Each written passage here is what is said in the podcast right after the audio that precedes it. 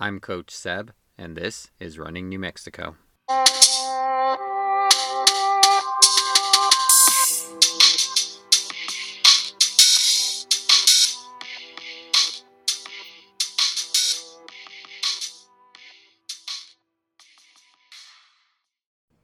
All right, joining me today, I have Kurt Thomas. He is the head track and field coach over at University of Alabama at Birmingham. Birmingham. Uh, he's been there since 2008. Been the head coach since December of 2010. Uh, Conference USA. So thank you for joining me today. Yeah, I appreciate you having me. This is uh, exciting. I don't get to talk to people from New Mexico very often, so I'm excited about it.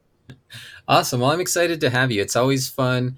I, I, enjoy talking to coaches, and you know, I get to talk to a lot of the coaches here in New Mexico. But to talk to someone who's gone on to that next level and have the experiences that you know we'll, we'll kind of get into is just it's a it's a different thing, and it's just kind of fun to again kind of expose people like what what you're able to do. Yeah, absolutely. Yeah, I think. Um, um, I agree. Every every time I run into someone that has a tie to New Mexico from track and field, whether it's high school or, or college, um, I get excited too. There's there's a lot of great athletes and great coaches that came from the state of New Mexico. Just people don't know about it. So this is a good thing. Right. Exactly. And then and you know people forget about the the past, the people that came before them. You know, so quickly. You know, there's we were just talking. You know, we're we're around the same age and there's people that that we raced against that the kids that I coach now here have no idea who they are. Yeah. And and they were good. yeah, yeah, they were. so, you know, my first question is how did you get into running? You know, um, New Mexico in the 80s and 90s, you know, th- there really wasn't a lot of outside influences from track and field except for you know, eventually high school. Um, I played uh, all the different sports. Um, we won a state championship in soccer my senior year. Um, I played football um, at, Hobbs High and um, um, but and played baseball growing up at some point. Um, but you know, at some point, if you're good at distance running, you're just better than other people. And, and I mean, sprint wise, like I was just kind of fast. And, um, and so, you know, you kind of catch that bug. Um, I caught the bug in ninth grade. Well, probably eighth grade when, when we had, were on the junior high team. Um, but really our ninth grade team was really good and won a little conference championship down there in Southeastern New Mexico. And, um, had a good group of older kids and, and a good coach and Eldon Smith um, that just you know was a, a, good a good coach, but also just a good man and um, really mentored all of us. And so um, we had we had a, a, pretty solid program for a couple years. There's always a state champion or, or two on our on our program uh, with older kids like Kyle Soper, who was a um, state champion sprinter, but also ran at New Mexico, and uh, some other good ones from the '90s and you know you just kind of fall into it and uh, have a good group of uh, people around you to run with and have fun with and um, and so yeah we we had a pretty good uh, sprint program at the time and um, uh, Bob Jackson was a big mentor of mine at Hobbs High. He, he just retired there a couple years ago. Um, just a, an amazing track and field mind. But again, I, I, I, went to church with his children, and you know, all just knew each other really well growing up. So he was a big influence of mine. And um, you know, again, w- when you're kind of fast and you're kind of good at it, um, you know that it's it's a lot more fun. Um, so we had a lot of fun down there. We we won a state championship in the four by one my senior year, and except for a drop baton, we we were on our way to winning the four x two as well. We we had the fastest time in the state. We were pretty good. Um, um, so yeah, just kind of got into it um, that way and um, just wasn't done. You know, I just I just loved it. I knew I wanted to do sports in college. I, I didn't know what really, but um, I just wasn't done with track and field yet. So went on and walked on to to UNM.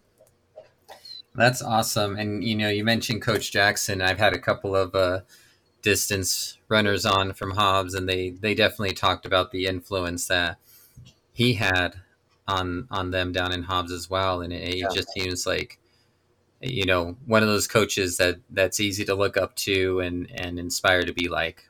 Yes, 100%. Very stoic man. Um, he's got a great sense of humor. It's just really dry, but you just know he cares about you. You know, he may not put his arm around you every single day or anything like that, but but uh, you know he cares about you and you know he's telling you right and so yeah he's a he's a good one that's great that's fantastic and what was it like you know, for you at that time, kind of coming up from Hobbs, like when you would come up to Albuquerque for like state championships and stuff, because you know, and for me growing up in the north, coming down to Albuquerque, like it was a big deal for us. Yeah.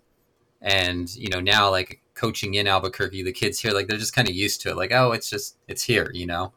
oh, it was a huge deal. I mean, I remember my sophomore year being so worried that if I didn't run well enough, coach wasn't going to take me to state or whatever. I mean, it, it, was everything. You know, we didn't even in other sports we didn't make it up to, to Albuquerque unless it was, um, you know, a, a, planned big trip. Everyone's excited about it. I mean, Hobbs is pretty small, and so I think right. just even a big city w- was um, pretty interesting. But um, you know, w- one thing I always wanted to and thought I deserved or, or, or thought I could run at the Mar- Maryland Sepulveda meet.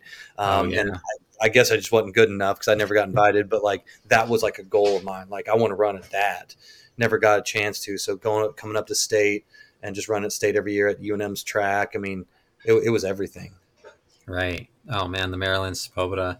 That's to see. That's we were on different levels. I I didn't even know what it was in high school. I was that far behind. I just had other people on our team that got invited, and so I just that's that's how I knew from the outside looking in. Uh, it and it's it's still uh, you know a big one when we get kids invited to that. You know, it's it's a big deal, and we make sure, you know, like no, this is this is a big deal. Like that, you yeah. should be excited about this because some of them are just like, oh, it's just another meet. It's like no, no, it's not. Yeah. So, you know, you talk about walking on to to UNM. You know, what was that like to walk onto a a D1 program at that time? You know, uh, now that you know it's my job, I, I, take these things for granted. Like you know, registering for the NCAA eligibility center. I didn't know any of that stuff then. Like all I knew is that I wanted to walk on.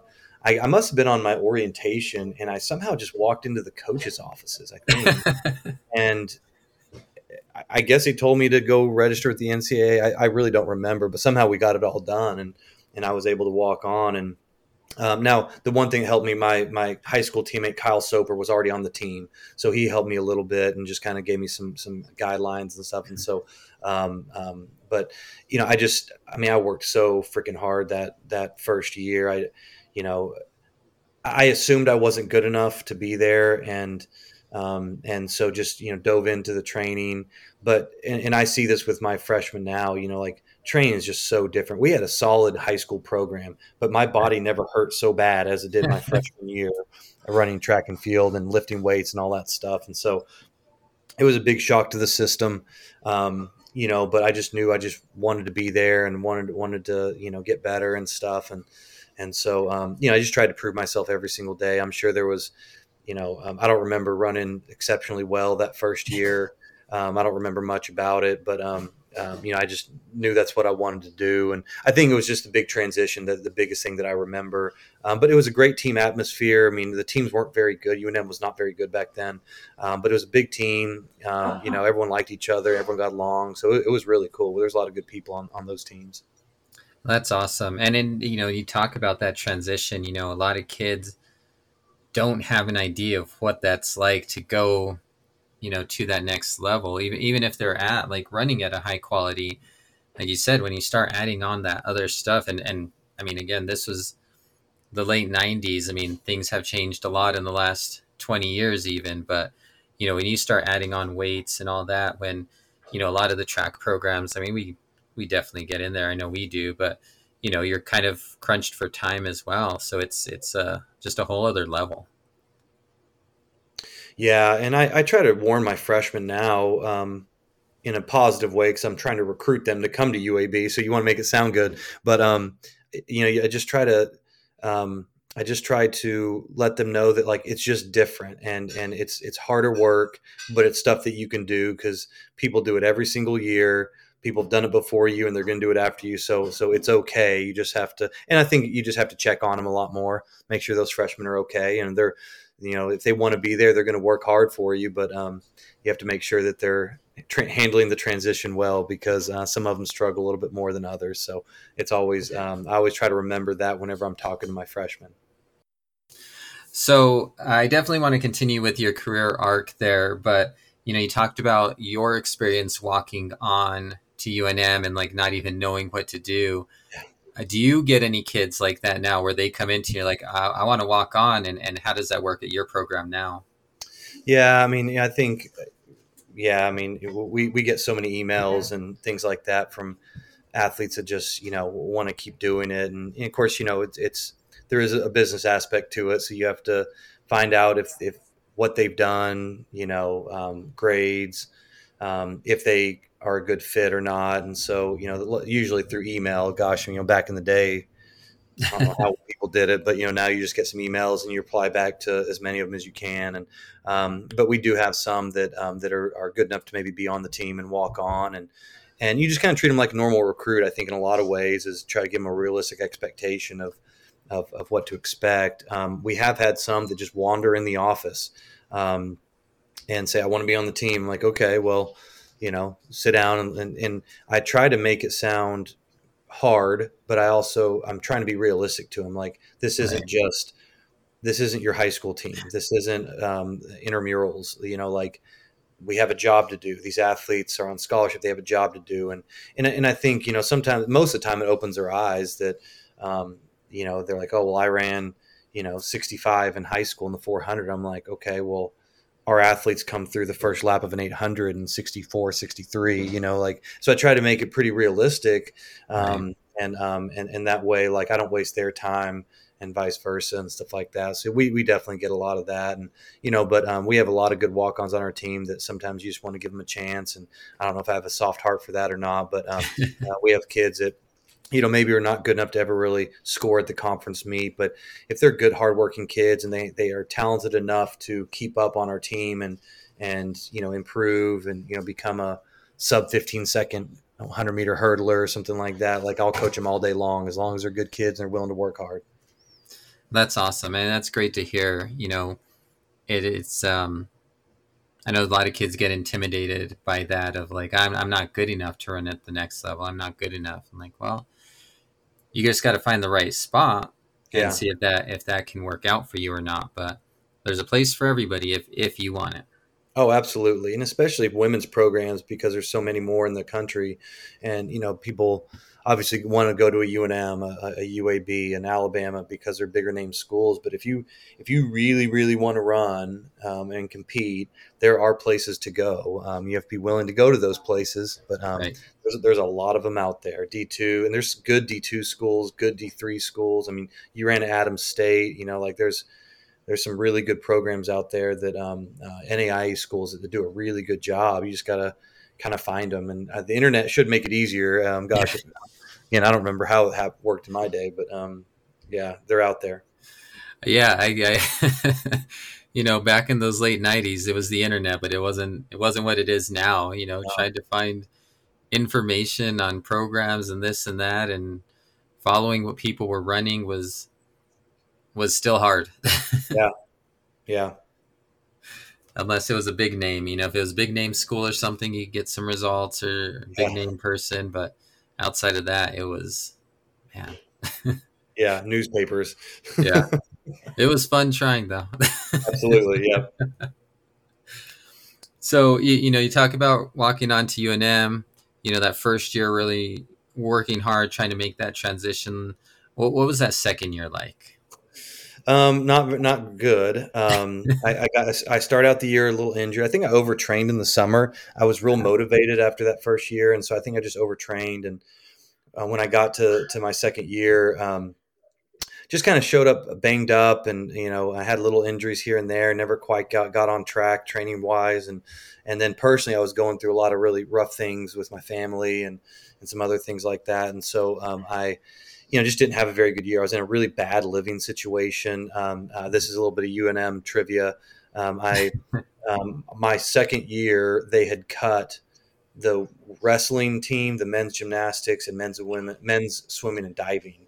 Yeah. So there's all these men's athletes that were still on scholarship if you chose to stay, but didn't have to do anything. Well, I lived with a couple of them, so um, so it was a pretty rough time, um, and uh, just not not very conducive to um, you know, track success for sure or academic success. And so, you know, about halfway through the year, I was just kind of fed up with everything and like I said, my, my family had, um, I have family in East Tennessee and, and uh, my uncle had recently moved back to Knoxville and it just had always been my dream to go to Tennessee. And so, you know, as, as rough as that last year for me at, at UNM was, it made it pretty easy for me to decide just to kind of pack up my car and drive to Knoxville. So that's what I did. That's, that's pretty, uh, it's pretty awesome. Not a lot of people would take that, that jump even with family there. Yeah. So that's that's awesome. Um, yeah, I remember that time those UNM cuts. That was that was huge at the time. I remember that because the if I remember correctly, the gymnastics program was pretty good. Were I, I feel like this the swim and dive program was pretty decent as well. And think so. Yeah, I really don't remember how good they, but you know they were. I think they were pretty successful. Um, right. But that was just a time when universities were trying to keep up with Title IX or, or right. keep up trying to reinforce it finally for the first time. And so, um, you know, UNM was just that was just part of what was going on around the NCAA. Um, a lot of men's programs and different sports being cut left and right. Yeah, yep. I remember that was it was uh, man so crazy, and then obviously we've seen that again recently with men's track programs, you know, being cut and some of them getting reinstated and stuff. But that's it's it's hard. Yeah, definitely hard to see. So uh, the other thing you talked about was was that summer training, and that's you know to me is always so interesting. You know, again, coming from a distance background, you know what that what summer training looks like for a sprinter because obviously they're not going out and just you got to go hammer your miles and get some hills and you know all that all that stuff it's it's completely different and you know what does that look like you know maybe for your program now sure yeah, I, will probably tell too much about myself. So it, one thing that I remember was that I just, you know, our season ended and I was super motivated. And so I remember walking into the coach's office, you know, within a, a week or two after the season and like, what do we need to do? And rightfully so, he said, just go home and hang out, like relax. He, my sprint coach, his name is Milt Ottey. Um, he was uh, an Olympic high jumper for Canada and was a, a multiple time national champion for UTEP. He was so he knew what he was doing. Um, and I try to tell my athletes the same thing. Like as soon as our season's over with, like take a couple weeks off. Like don't do anything. Um, I tell them after about two weeks, um, get active again. Go ride a bike. Go go climbing. Um, swim if you like to swim. If you like playing basketball, play basketball. Just don't get hurt. You know, things like that. So that way they have a full month of like non-track related things. Right. Um, you know, um, and he told me the same thing probably, but I didn't really listen. I, so I, I was going out to the um, the soccer fields and the football fields right next to the track at UNM, and and I just ran my tail off every day. Um, at some point he probably gave me workouts. I don't remember what they were, but um, I just went out there and ran pretty hard um, and, and, ran a lot and, and, enjoyed doing it. But I think it was just too much. I think my body needed a real rest, and I never really gave it that. That's that's crazy, and then that makes sense. You know, like you you're trying you're trying to get in. You're trying to be you know fulfill that dream and and see yourself in that better spot, and so it's hard to then say, well, if I don't do anything, I'm gonna I'm going to fall behind. I'm already yeah. behind. I'm going to fall behind more. yeah. Well, and, and I think, you know, I have a lot of, my, a lot of opinions about training and things like that. But like I had, I had, a walk on just the other day come up to me and ask if she needed or could do a bunch of hurdle drills on her day off. I'm like, no. She's like, well, what do I need to do? I said, just do what I ask you to do. Yeah. Um, you know, and I think there's this, this idea with training, no matter what the sport is, every day you get up and grind. I'm like, you can't grind every day. The body isn't built that way. We're not this in the 1600s farming. You know, like we we don't have to do that anymore. And especially for performance, you you, you definitely don't want to do that. And so, um, you know, and I, I, just, I didn't know any better back then. I just thought you just got to keep working hard and stuff like that. And that mindset, there's nothing wrong with it, but you just got to be smart about it and take the days off when you need to. Take you know 10 days off after a distance running season, whatever you got to do. And, right. and then uh, just kind of be smart about it. Cause you know, trying to hurdle on a day off is not what you're supposed to do if you're trying to run fast the next day, you know? right, right. And we know now like how important that rest is to to the body recovering and then and building, you know. Yeah. You need that it's not just about having the time off to then be able to perform the next day, but it's actually helping your your body get stronger. Yeah. And yeah. it's yeah. So, so I, I, did it the wrong way for sure. Um, and but you know that thing, all those hopefully help me. You know now in my career because I really try to tell them, and a lot of my athletes. I mean, you know, as soon as that season's over with, it's a long track season. College track is a long season from September to, to May or June, and so um, I think a lot of them are, are, willing to take that time off. But you know, some of them, you know, especially the young ones, you know, uh, they they're used to summer track or whatever. And they they, I mean, we have several uh, or at least one a year say like, well, should I be doing something like summer track? I'm like, no, don't do summer track. you know, uh, occasionally there's some summer track coaches that they go that tra- they train with at home, and I'm like, I don't care if you tra- go to the, the track with them, but do what I'm asking you to do. Don't hop in with with this summer track coach that has no idea what you've done the last nine months. And so right. there's some, some, of those stern conversations just to make sure they're ready to go the next year. I tell them every every year, like the summer, yes, you need to train. Like we once we start doing something in July, I want them to accelerate one day I want them to. I'll call it tempo work. I they run hundreds in the grass. You know, it's not it's not super hard, um, and um, and then try to do some lifting. You know, um, and we progress that throughout the summer and add a little bit more. Um, but you know, I tell them their job is to um, show up in August healthy and ready to start training. And ready to start training means you ha- you can't sit on your butt all all summer long. You, know, you got to do something. Uh, lifting is probably the big, most important thing, but I, I, I say that acceleration is like a, a, basketball player's jump shot. Like they they shoot jump shots all year long. That's something they can if they can always lean on. That needs to be a sprinter's acceleration, and so we accelerate at least once or twice a week in grass, of course, um, during the summer, and then one other day of kind of hard running, you know. But they just need to show up ready to uh, healthy and ready to run. That makes a lot of sense, and it's um, you know, you talked about again the you know how long that that season is, and you know that's another big transition from high school to to college. You know, I, I don't know how many states you know have an indoor season. I know that there's obviously a few, but you know, New Mexico, we we don't. There's a couple of indoor high school meets, you know, here and here on our you know the, the great indoor track we have. Yeah. But it's not really a season. It's just kids going out and, you know, whoever signs up signs up kind of thing. Yeah. And so they don't really know what that's like to have that, you know, like you said, from September re- being ready to go, and then that transition to outdoor is is pretty quick. Yeah. And, yeah, and I think the biggest difference also because they're especially here in the South and up in the Northeast, there's more and more states that do have a full indoor season, so they're a little more used to it. But I think the biggest difference is the fact that we start five days a week in like August 28th, you know, and usually, you know, they do take some time off. They go to their club track in in October, twice a week or whatever, you know, and so it's just not full time yet, you know, and so right. I think that, that's the biggest um, um, transition is, you know, lifting three days a week and training five days a week from early sep- from Labor Day all the way through May. That that takes a toll on their body, and just the transition to college itself is a massive transition. Um. And I think that side, whether that's mental or academic, whatever you want to call it, that probably takes a bigger toll, uh, or as big a toll at least as the the physical side.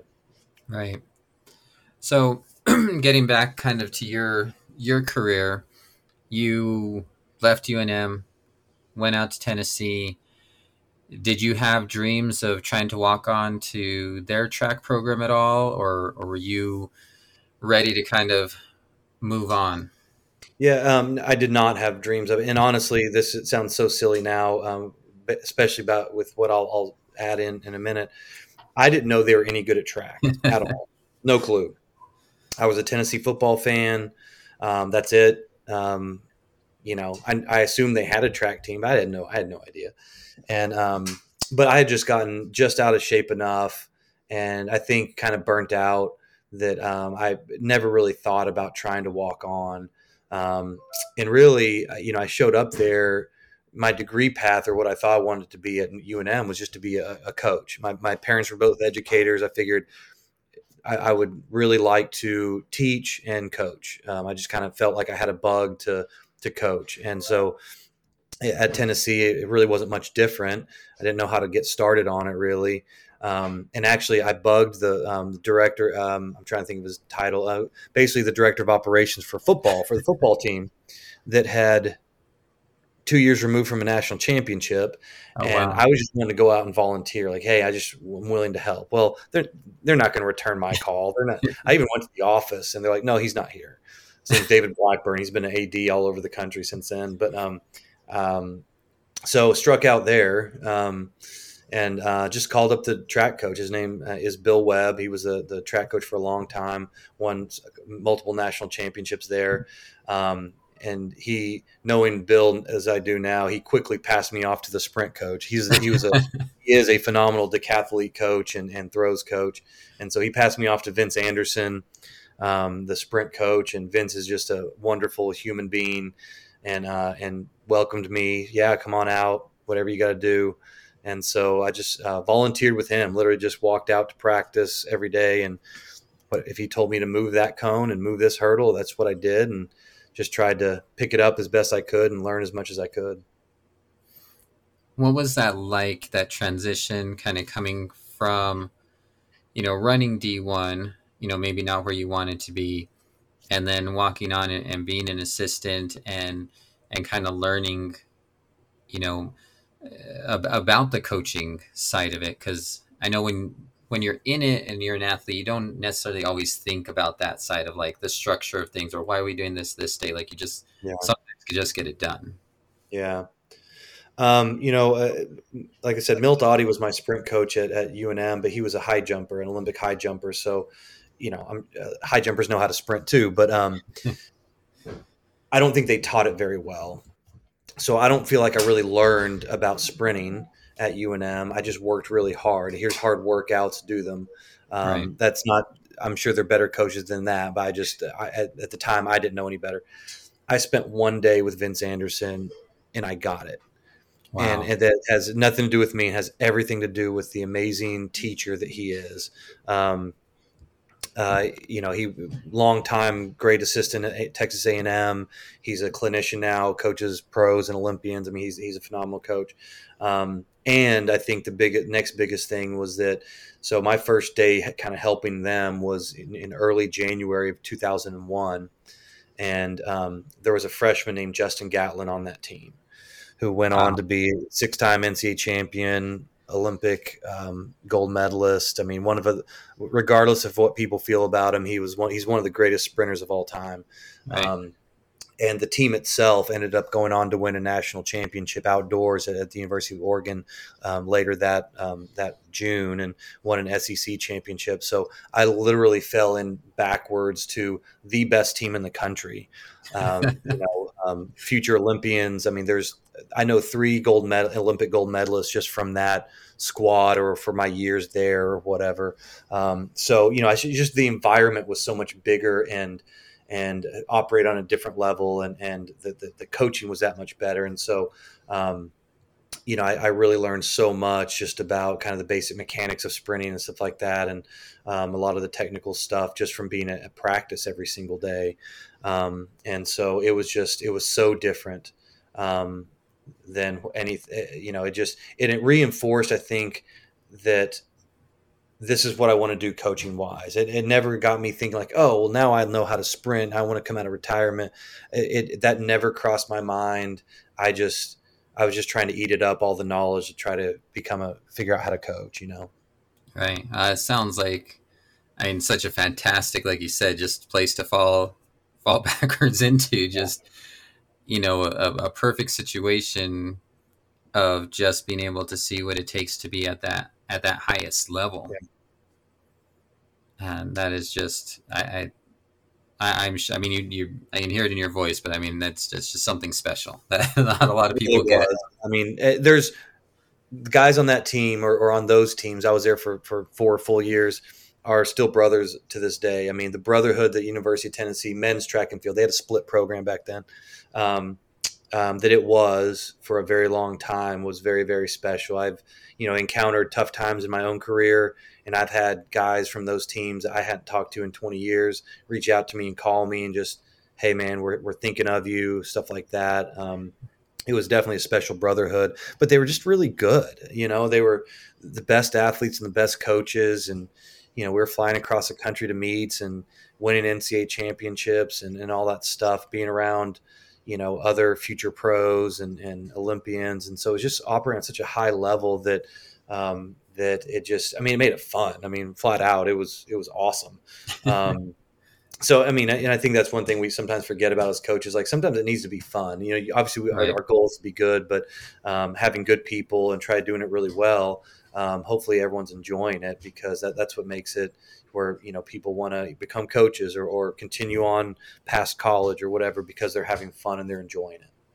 No, that, and that makes a lot of sense. And that's again like seeing it from that level and being able to be at that level and see like you can be good and still have fun to make sure that people want to continue to come back and want to be a part of the program. And it's it's not going to be easy but it's not going to be just terrible you know the whole way through. Like we got to grind things out. Yeah. Yeah. And and so eh, i also saw in your uh your little kind of bio thing on on the school site that you coached uh, Knoxville Track Club as well.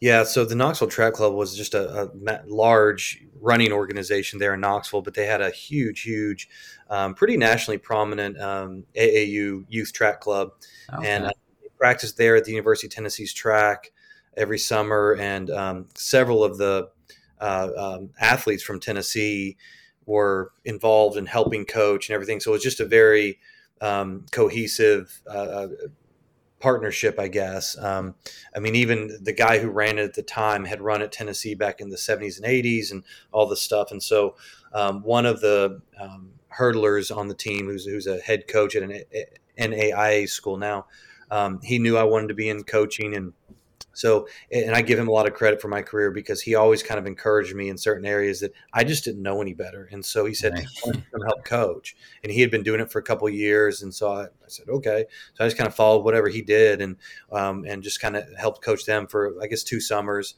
Um, and um, you know, it made me have to really put some thought into coaching people. Um, you know, it's easy when you see you know NCAA champion type guys doing stuff every day, and you're like, oh, you just do what they do. But all of a sudden, I, I handed ten year old boys sprinters, um, a couple of of which end up being pretty solid Division One distance runners later on. So you know, like ten, you just do whatever. And um, and uh, looking back, I probably didn't do a very good job coaching them. I just you know I, I was I was so used to what the college guys did. I you know, um, I probably could have done a little bit better job with the kids, but but you you have to do it. You have to you have to be there with them warming up. You have to get them from the warm up area at AAU Nationals in Ypsilanti, Michigan, and get, cart all these kids over to the track. And you know, so it was my first real foray into into coaching uh, with the, with the youth kids. That sounds like fun. I think uh, coaching kids is is tough, uh, but at the same time like it, it like you said it makes you kind of change how you think mm-hmm. about things and you definitely have to have that fun component in there because they need that. And i missed that. Like I, I just wasn't thinking about that. I'm like oh we've got to run 150s today. Well you can probably like shorten it make it a relay make them just run back and forth a million times and right. you know they're gonna have fun and get better at it and i just I, I didn't know any better at the time so um, yeah, now now looking because my sons run youth track in the summer and you know watch what they do and I'm like, yeah, I'd probably be a little bit better now than I was back then. hopefully. Well, and and at the same point, I think you know we all grow in in different areas. You know, what you're doing now, I'm sure, is a lot different than, um, or at least modified from when you you know first took over the program. Yeah, so yeah, absolutely. Yeah, I mean, gosh, I, I look back at some of those uh, workouts from my start of my coaching career, and I'm like, I don't know, my kids nowadays may not survive um, what I used to have them do, and and back then I just didn't know any better. And I think kids are a little bit different these days. You know, athletes are a little bit different, so uh, you have to adapt. And hopefully, I've gotten smarter too. Yeah, we all hope that one, right? yeah. so after you left Tennessee, um, where'd you end up at? So I graduated from Tennessee, spent four great years there. Um, ended up going to Mississippi State. Um, you know, again, Tennessee did so many things for me. I, I, knew I wanted to coach, met a lot of people, um, there's a guy who runs a pretty prominent timing company called Delta Timing, and um, his wife had coached at Tennessee. He ran this timing company. He used to come into the gym that I worked at, and he just asked me. So he'd always come in and just knew uh, knew me from track, from Tennessee track. So we just chit chat about track all the time. And finally, he just said, "I think he was looking for young workers. I think he needed like someone to lift all his heavy stuff. Is probably what it was." But so he asked me what I wanted to do, and I said I want to coach. And he he asked me like, "Well, how are you going to go about that?" So he uh, he kind of advised me. He handed me some phone numbers of, of several head coaches, uh, one at Florida, one at Georgia Tech, um, I forget where else, and then Mississippi State. So I contacted all those schools, and they just didn't have any spots open. And um, and I remember it was September of my senior year, so it was kind of the start of my senior year at Tennessee. Mississippi State called back and said, "Yep, we got a spot for you." Um, they needed a graduate assistant the following year, so um, kind of from then on, I was preparing to go to Starkville, Mississippi. Um, and so I kind of had my plan set out for me. I ended up having to take the GRE and, and all those things and get into grad school. And so I ended up at Mississippi State. Uh, that first year, I was I was a graduate assistant for the men's sprint program that was really good. We had, I mean, besides Tyson Gay, we had the second best sprinter in the country. Um, wow. And they all came from Barton together. Um, and so Arkansas had had Tyson and Wallace Spearmon. We had Steve Mullings, who's a Jamaican guy, um, and a couple other really good sprinters. And Mississippi State had done a really good job with their men's sprint program. Um, and so uh, Steve Dudley was the one who, who brought me along, and he was the men's sprint coach at the time. And so I went down there as a graduate assistant for the first year. And again, you know, as, as different as uh, UNM to Tennessee was, I think – even though Mississippi State was still operating at a pretty high level on the men's sprint side, and they had a couple NCAA champions and All Americans, the way everything functioned was so different than Tennessee, and not in a bad way, just so different. And Steve Dudley is so different than Vince Anderson, and so um, it was a little bit of a shock. I, I think I kind of thought, well, Vince's way is the only way, and Right. And so I was really baffled by all the stuff that Steve was having um, all the guys do. Um, but Steve came from a distance background. He was a grinder and a half.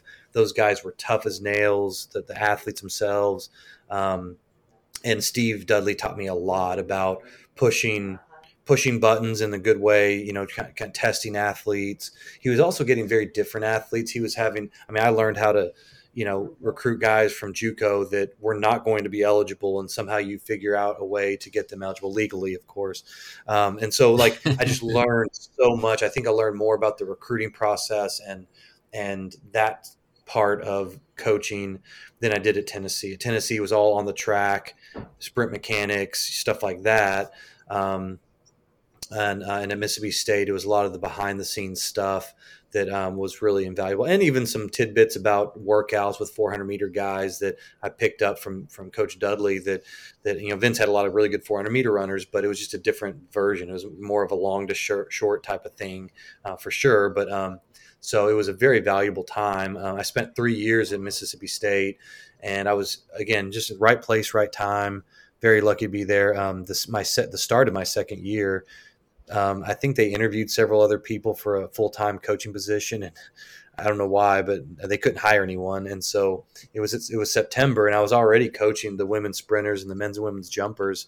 Um, I was already training them for fall training myself, and so the head coach Al Schmidt, um, who's a great man and a great distance coach, um, just asked me, "Do you want the job?" And you know, I was literally in the middle of practice, and I was like, uh, "Yeah, of course." And so I had to, you know, go home and figure out a resume real quick and interview with the um, SWA, uh, the senior woman administrator, who's still there, I believe, Ann Carr, and um, kind of went from there. And so I got hired full time like the start of my second year, and and I went from being a graduate wow. student and just coaching some kids, you know, um, that they told me to coach, to like a week later having to take the recruiting test and driving to a, a, young lady's house and trying to convince her that she did not want to go to LSU. She wanted to come to Mississippi State. So I literally wow. just dove into the deep end of of that world, and um, again, it was it was I learned a lot. Um, you know, it was a lot of grinding, but I was young and single, you know, and I didn't. I had a lot of time on my hands, so it was it was fine. It, it was kind of what you do at the time uh, whenever you're starting a career. Right. Wow, that's that's a that's amazing. That is, uh, I, I can I can't even imagine. I was just trying I mean, to keep up. I, I you know, yeah, it was, it, yeah. Looking back, I'm like, I don't know how I did it, but you just say yes, yes, sir, and and you just keep up, you know, and try to figure right. it out. Well, I mean, and, and it again, like you, I mean, like you talked about, it's something you knew you wanted to do, and here you are presented with this opportunity. So, I mean, yeah, of course you're going to take it, you know, yeah. but uh, just just the way of it, just kind of of happening like that, just almost being in again, just happening to be in the right the right place in the right time. Yeah, and you know, I I, I look back and I'm so grateful and thankful for all the people that kind of you know helped me along the way. That like I have to remember that now whenever I hire young coaches or hire new coaches or whatever that and there's a lot of people that gave me a chance that there's no reason they needed to they didn't have to give me a chance. Um, i mean you know when al schmidt who'd been there for 25 years handed me the women's sprinters and then hired me a, a month or two later and just trusted me to coach the kids. And you know i, th- I think he, they, he knew that i was going to work really hard at it but he just left me alone. And I, I definitely made some mistakes. And you know and they, they would be there to be like hey well why don't you think about this? But he they just let me do it, you know, and and you know just try to learn um, by uh, by doing, I guess. And, and, I think they realized I wasn't like doing it poorly or or, or right. wrong. It, it, was just they, they, just let me coach and let me write my workouts and let me have my group and um, and and I'm super thankful for that. I, I, need to remember that more as I'm hiring as I get older and having to hire younger people. Um, that you know, I'm, I'm trying to hire someone to let for them to do a job, and I need to let them do that job. And um, so, you know, I'm very grateful for those opportunities that they just trust me for some reason. Right. well, I was I was going to ask you, you know, how does that work now? Because you know, it can be tough to just kind of let those reins go and, and put that trust into someone like this is what I'm expecting for my program and I'm going to trust you to go do that. Yeah, I think there's an evolution as as a coach or as a head coach, especially because I, I became a head coach at a pretty young age, and so I think I was, you know, um, I was always maybe a little worried that I didn't want to hire someone that's so much older than me, that knows more than me, um, that would maybe try to take my job or something, you know. So I was very careful about who I was interviewing and and all that. So of course, you want to get someone who you think can do a good job and, and make us make us good. Um, now that I'm a little bit older, I think that's evolved to where just about everyone that I'm going to interview is quite a bit younger than me. Um, and so you try to look for some of those traits of hardworking and, you know, obviously do they know X, the X's and O's, of course.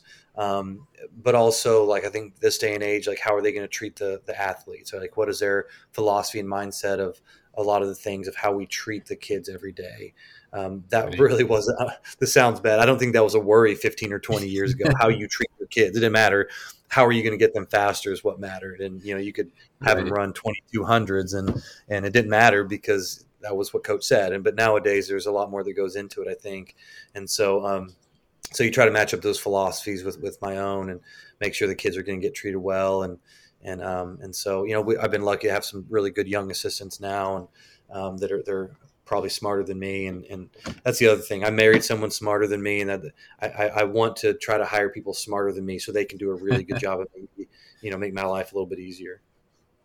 That makes sense. You got to surround yourself with good people to make you look good. Well, that's great. So how did you end up you know your assistant at mississippi state. How did you then end up over at uab yeah, um, the head coach just called me up. I actually uh, this I thought about this a couple weeks ago when you and I were trying to set this up, um, and so it's a cool story that ties into New Mexico. Um, I had come to the realization because I'd gone to Mississippi State for grad school, so that's a two year deal. Well, then I get hired, spend three years there. I'd come to this realization that I was going to be in Starkville a lot longer than I'd planned to, and I was okay with it. it um, got a dog, uh, lo- loved my time in Starkville, so I was okay with being there a little bit longer um, I was doing a level three pole vault clinic, um, attending, and it was at UNM. So it was an easy thing for me. Hey, I'm going to go do this level three, and um, um, and and then go camping with my brother. So we went camping up in the uh, Jemez Mountains after the clinic was over with, and you know we're up there, you know, hanging out in the springs and just camping for a couple days, and you know, go figure we ran out of something, so we had to drive into Los Alamos and so I finally got cell service, and I saw that I had some uh, voicemails, and um, uh, the coach from UAB, his name's Ray Stanfield. I, I, didn't know him at the time, but he knew obviously of Mississippi State, and, and I think there was a connection with some of his former coaches um, and some of the Mississippi State people. Um, so um, he had called me up and just said he's he's interested in talking to me. I, I, think I called him while I was there and just told him I'm I'm out of town. I'll call him when I get back. Um, but I'd never really been asked for a job before. You know, at Mississippi State, I was just kind of said, you know, hey, do you want it? And right. so it was kind of exciting and intriguing that someone was like coming after me a little bit. And, um, and you know, Starkville is a really small place. I had to drive two hours to get on a plane just to go to Albuquerque to see my family. Um, and so, you know, I think just the idea of being closer to a bigger city, um, people my age to hang out with and meet and stuff. And so it was just kind of intriguing. Um, so um, end up getting you know um, getting back and interviewing and um, uh, eventually getting the job. And um, again, I think I, I, didn't even think that it was a women's only program like that. None of that had crossed my mind. Like, well, what are the pros and cons? I'm like, this seems like a good deal.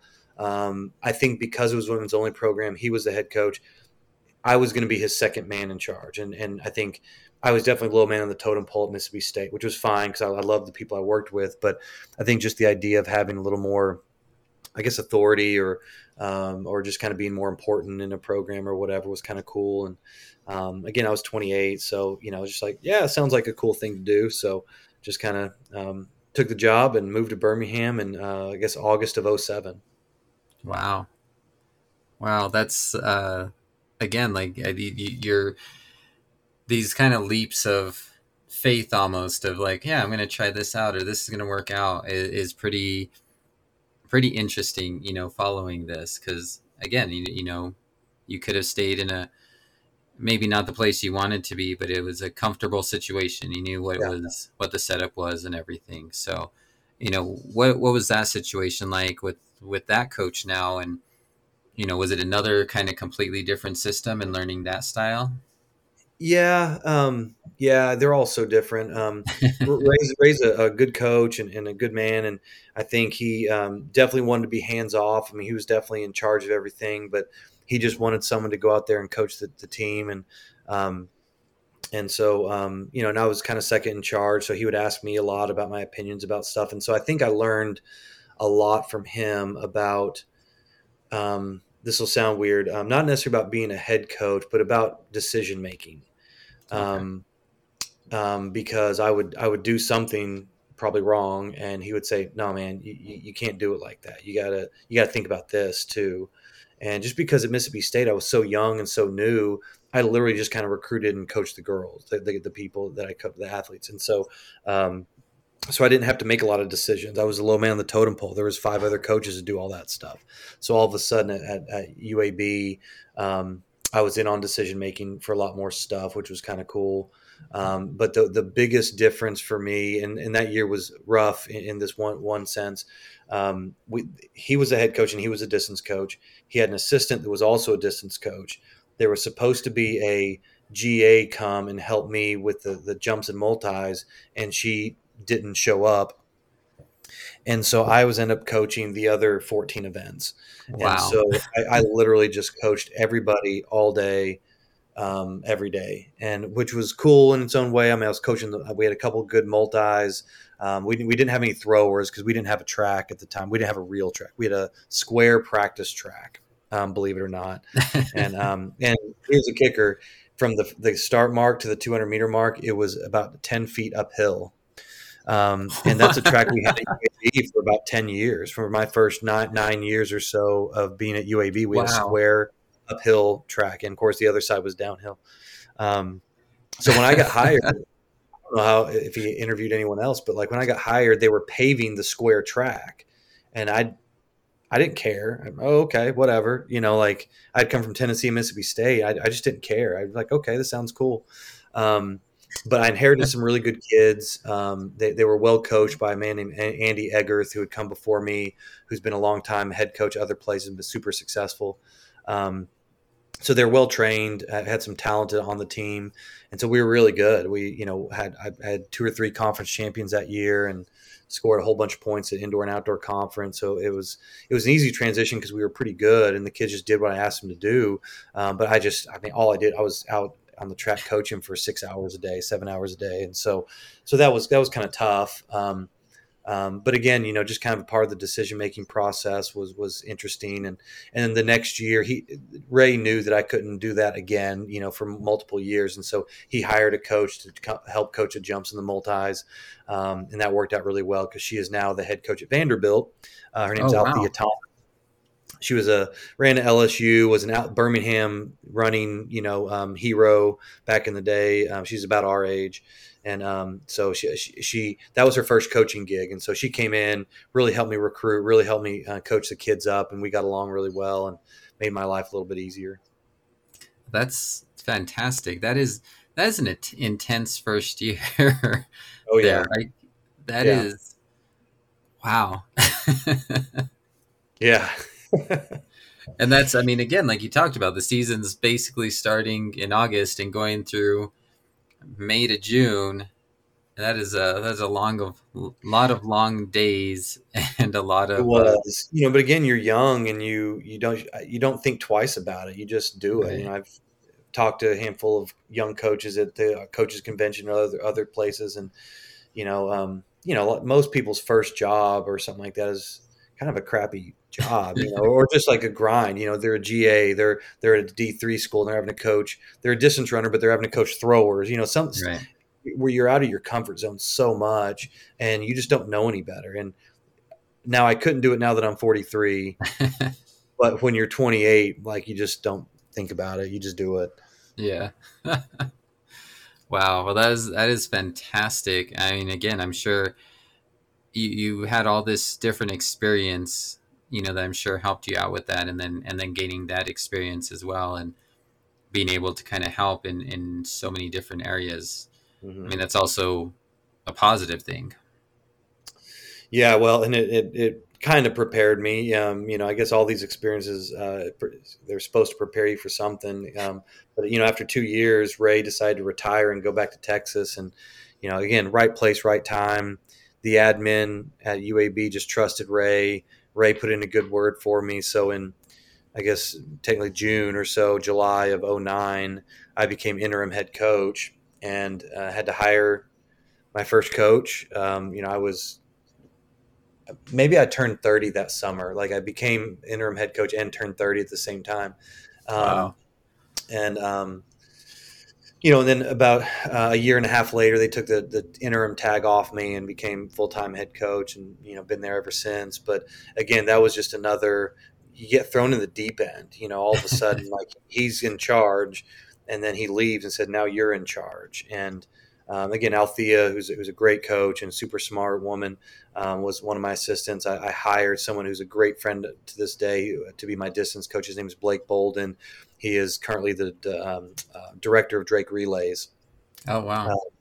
Uh, um, and just a good friend of mine to this day. And um, so uh, he had been coaching at Iowa State, and then and um, uh, and trying to run pro. He's kind of like a volunteer coach at Iowa State, and trying to run pro. So this is his first full time gig himself.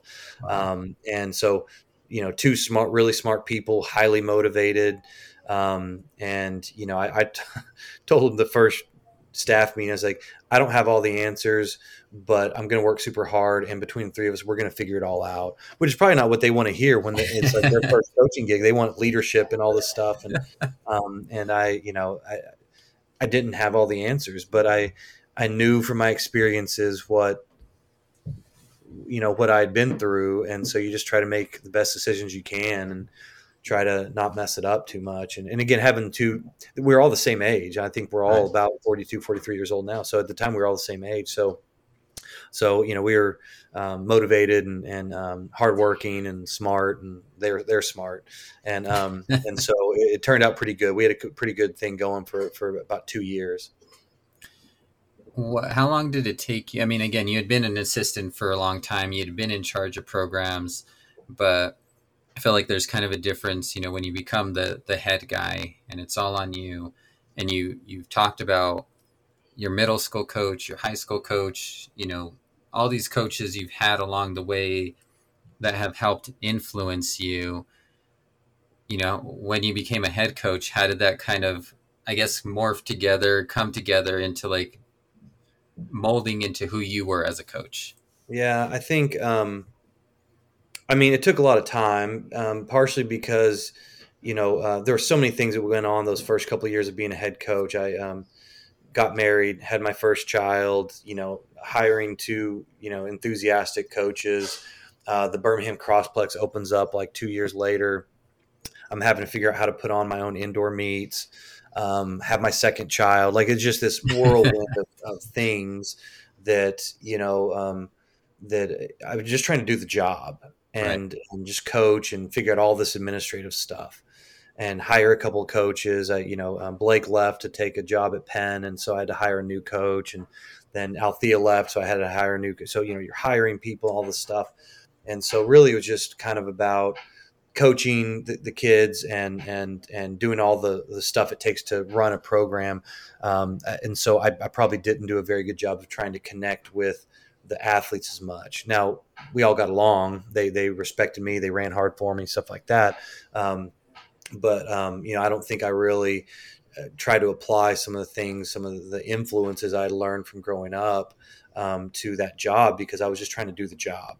Um, and so it, it, probably took some rough years of, you know, having some uh, teams that weren't very good and having some issues, uh, some problems with some assistant coaches, and when you're really having to go through some hard times to remember like what's important to me, what some of these coaches have taught me, um, you know, kind of the integrity part of it and stuff like that. That I think um, that I had to really lean on whenever sometimes were really rough, um, and uh, that's probably like life too. You know, like when things are good, you know, it's like you know you don't think much of it, and then all of a sudden things get rough, and you have to kind of remember, you know, where you came from and and some of those things. And um, so um, it, it, probably took me longer than I wanted to. Uh, but like I said, life was a whirlwind for a while, and, and you're just trying to do it all um, and, and just trying to trying to uh, not screw it up. I think I think you're right. I think that is kind of just life and parenthood. yeah. Oh yeah. Yeah. and just yeah, I mean that makes sense. You know, you just you you you don't even think about it. It's just, you know, you you have to sit down and, and almost like, wait, what what's important? What have I learned before? And and some of it's just autopilot of, of the things that have been instilled in you from from that time. Yeah. And, you know, and we all make mistakes too. There's right. there's been instances with certain individual athletes that at the time I thought I was saying and doing the right thing, and um, you know, now that I've learned more and hopefully become a better coach, I'm like they they were probably right at the time, and you know hopefully me realizing that is going to make me a better coach and, and work with the future kids better and stuff like that. And so you know we, we all make mistakes with athletes here and there. I mean even some decisions with with coaching. I mean there was situations where there was a really good kid that was coming back from a knee injury. I wouldn't have minded bringing her back for her last year but I needed her scholarship because there was another really young, talented athlete that had a possibility of coming to our program. So I made the decision to go with the younger athlete, not the athlete that I didn't know how healthy she was going to be, but she was a good person and she was a hard worker. And I went with the other one, and that the the younger one ended up quitting within a couple of months. And I, I could kick myself over it, you know, like it was a wrong decision because I didn't treat the people right. I didn't treat her right. Um, um, but you know, like in the business sense, like you know, people get their scholarships cut all the time, you know, for various right. reasons, and you got to bring in the next ones, right? The next ones that are really good, and and at that point, like it was a wrong decision on my part, and I, I regret it.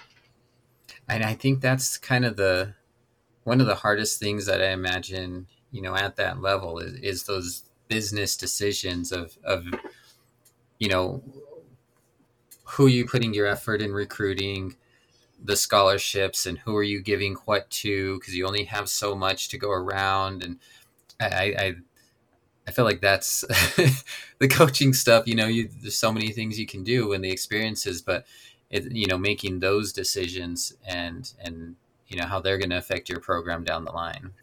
Yeah you know and I think um, having um, supportive administrations help I mean uh, we all want to be good um, but I, I I personally would rather treat people right and you know, um, give people like opportunities or whatever. Now that doesn't mean that they screw up a lot that, I, that they shouldn't, you know, be dismissed or whatever. And we've all had to cut people from program or whatever. But, um, but you know, treating people right, I think, is a little more important to me than being first place. You know, at the conference championship, we have really good athletes. We, you know, we work really hard and, and we want to be good, and we've had some really good teams. Um, but, but I, I, I like the fact that my administration has always backed me up and this isn't like I, I want to treat this kid right. Um, and, and sometimes you have to be honest with them. Like me treating you right is not the same thing as me doing my job. And so there's a fine line in between there of like, especially with COVID and like the, the scholarships, people have f- five and six years. And right. so we've had to make some hard decisions on like, yes, we're bringing you back. No, we're not bringing you back.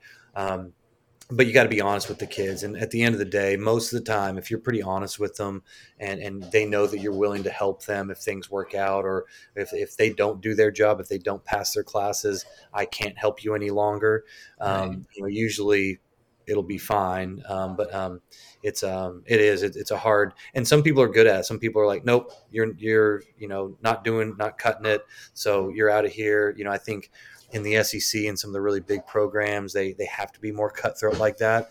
I don't feel like I have to be. Um, I, I, get kids that want to be, you know, uh, doctors and, and, nurses and stuff like that. They come to UAB to get high level degrees, and I give them an opportunity to be really good in track and field. And you know, hopefully everything works out, you know, at, at the top. And um, so we really try to honor that and, and, try to give them an opportunity to to uh, to be a good student athlete.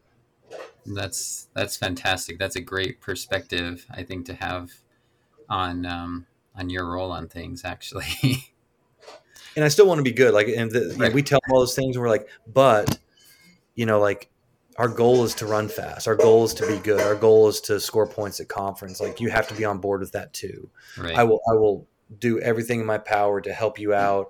Um, you know, at, at the end of the day, in, in so many different ways. But you have to live up to your end of the bargain too. Absolutely. So let's uh, let's let's talk about the now. You know, we're we're coming up to about an hour, which is uh, you know usually a good stopping point. But you know, I want to talk about you know you've you've already talked. You guys are already in training. I've watched some of the Instagram uh, videos of some of the things you guys are doing now. Uh, you're what a couple of months away from uh, indoor season starting. Yeah, December second. Our first indoor meets December second. Yeah. So, you know, what what are you excited about for this upcoming season? You know, um, so I think the biggest thing is conference realignment is is affecting us. Um, a couple of teams are not in Conference USA this year. Um, they went ahead and moved.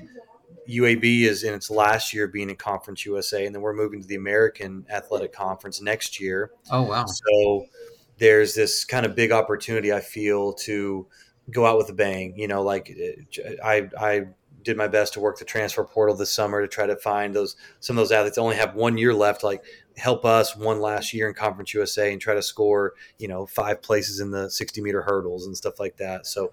Um, so we're pretty excited about that last year. I think there's some really good opportunities for us to be successful. Um, I have a pretty good sprint and hurdle group. Um, our, our multis and jumps group is pretty solid this year. Uh, our distance group, I have a phenomenal distance coach, Marin Lowry. Um, she's doing a really good job with those girls, and um, we have some a lot of young talent. So I think we can be really good this year. I think just kind of the last year in the league is is exciting, uh, but we're you know the, the, athletes we're recruiting, we're trying to recruit towards the, the American. So there's a there's a trick to that as well because we feel like they have to be a little bit better. Um, Got it. Um, but you know, at the same time, the interesting thing, the old Conference USA was really good. You know, Houston, uh, Tulane, UTEP's always been in Conference right. USA. Uh, Central Florida. I mean, co- the old Conference USA was really good. Um, now, then Houston and Memphis and some of those schools left, um, left us what we have now, and our conference is still really good. It's very comparable to the Mountain West in a lot of ways. But in the, the American, Central Florida, Houston, and uh, Cincinnati are all leaving. Well, they were the bulk of the sprint um, sprint events for the past two or three years. And so now that they're leaving, I, and then all the, these Conference USA schools are going into the American, I feel like it's going to be like kind of the old um, Conference USA. So it won't be drastically different than what I, have experienced already. Um, but you still got to recruit towards a, a, little bit better conference, a little bit different conference, and so so that's what we're doing. Had a couple really big uh, recruiting weekends last um, last couple weeks, and bring a lot of girls in and trying to get them signed here soon. And um, so you know it's an exciting last year to be in Conference USA. Um, um, you know, a lot of good athletes returning, a couple of all conference and conference champion hurdlers, and so just trying to get them fast and try to get them ready. Awesome. That sounds great. Uh, that sounds exciting and, and great goals for sure. And, you know, I think that's a, it's a great spot to kind of wrap up with, sure. you know, the, the hope for this, this year and, and moving forward. So the last question I have for you is just, you know, what are you listening to to kind of get you pumped, get you ready for practice and, and getting the kids ready? So those are two different questions because um, I, you know, I, bring a speaker out to like a big speaker out to practice for the girls, um, but I let them pick their music because like I've tried bringing out some Stevie Wonder, I've tried bringing out some Tribe Called Quest, I've, I've tried to do some of those things, and they're like, Coach, what what is this? We we need something else. So they listen to trap music a lot so therefore, really? at practice, I listen to trap music. I, I, barely know what trap music is. They just kind of tell me what it is. Uh, I'm not a huge fan of it, but that's what they want to listen to, so that's fine. Um, so that's what kind of gets played at practice. Um, my, my, tastes are quite a bit different. I mean, I can go if I was really trying to get pumped up um, myself, it'd be Rage Against the Machine. Um, classic. You know, I grew up in the '90s. I was a grunge kid, you know, just like a lot of people, and so so a lot of that stuff I really like. But you know, um, sometimes when I'm setting up at practice and having to think a lot and and, and really try to figure out how I want everything set up, um, you know, I'll personally listen to a lot of um, uh, Lauryn Hill um, uh, or uh, Pearl Jam. Oh, um, yeah, uh, pr- pretty diverse stuff. Um, a lot of Stevie Wonder. Um, I went through a big, and I still do a little bit. What we I listen to a lot of Hamilton. I, I listen to Hamilton on repeat quite a bit too, and just because it's fun to, to sing to, and right, you know all that stuff. So pretty diverse, but um, that's not really what I get to pick at practice very often because the girls take take a hold of it pretty quick. Oh, I know what that's like. Our our coach uh, for track brings out a, a speaker as well, and it's um, the girls sprinters typically kind of take over and I mean, us distance, I mean, we take off anyway, but yeah. it's sometimes like, ah, I wish they would pick something else. Yeah. Well, the playlist at distance practice in the morning is drastically different than, than what uh, the sprinter's listening to. And so, and sometimes it's a little bit, it's just new music and, and new music doesn't sound very good to me. So if it's come out within the past 15 years, I'm like, ah, this is what you want to listen to? But whatever. um, but it's definitely different genre. But um, yeah, the Distance Girls listen to something a little bit different. Um, um, but I, I, am a firm believer if you know, like tomorrow we have an active recovery day for the sprinters, and so I will play what I want to listen to, but mainly because it's a little more relaxing and soothing. Right. If, if, I'll ask the girls like, "Hey, you can pick the music, but we are accelerating today, or this is a max velocity day. Like like we need something a little a little more upbeat, a little more hype and stuff like that, and and that way they can kind of pick that. Um, you know, sometimes hard workouts, um, like just you know long lactic acid workouts or whatever, like it doesn't really matter because they're trying to get their mind right anyway. So, um, you know, that, that's kind of a mental day for them. But if it's just a max velocity day or accelerate kind of aggressive day, um, um, I just kind of make sure that they pick something that, that is in tune with that so they can kind of get ready. Right. That's great. well, coach, this is uh this has been a lot of fun. I've really enjoyed kind of hearing your story and um you know, I I I'd really love to have you on again at some point. We'll have to keep in touch and and kind of talk a little bit more, you know, kind of training and what you do and and you know, being at a, a women's only program because I think that's a pretty unique well, not as unique now, obviously yeah. Title IX and stuff. But I, I, think it's a it's a very interesting um, conversation around that as well. So. Um, yeah, I'd love to. I, I, I could talk training all day long, and even just coaching philosophy, not just X and X's and O's, but you know what we believe is important and stuff like that. I mean, you know, we could we could chat for hours, I'm sure. But yeah, sure. one of these days, if it works out, just hit me up.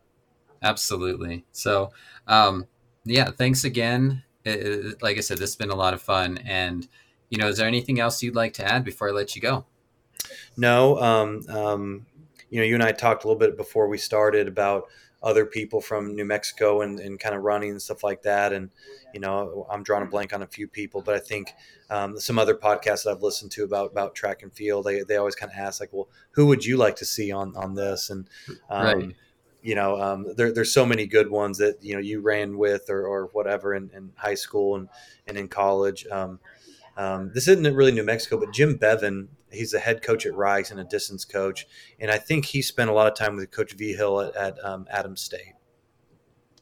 Um, and, and, now he's an interesting combination because he's a phenomenal distance coach and he's also a phenomenal triple jump coach or jump coach um, because he was a jumper at at um, um, at Adams State, but he just learned all the distance stuff from Vigil. So he's got this unique combination. But he's a great guy. He and I talk about green chili every time I see him at conference meets and stuff like that because he's from Southern Colorado somewhere, you know, um, um, and they think they know green chili better. Right.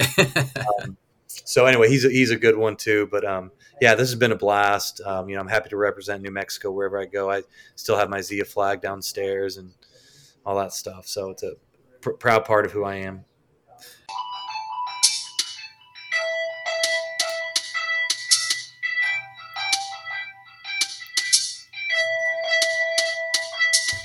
I'd once again like to thank my guest for their time and thank you for tuning in. If you have the opportunity, please rate and review wherever you listen to your podcasts, or just help spread the word. Music was provided by Philip Friedman. You can follow him on SoundCloud at DJ Teach. You can follow me on Instagram and Twitter at RunningNM. Feel free to drop me a line or shoot me an email at runningnewmexico at gmail.com if you have any questions or know of someone who should be interviewed. In the meantime, keep running, New Mexico.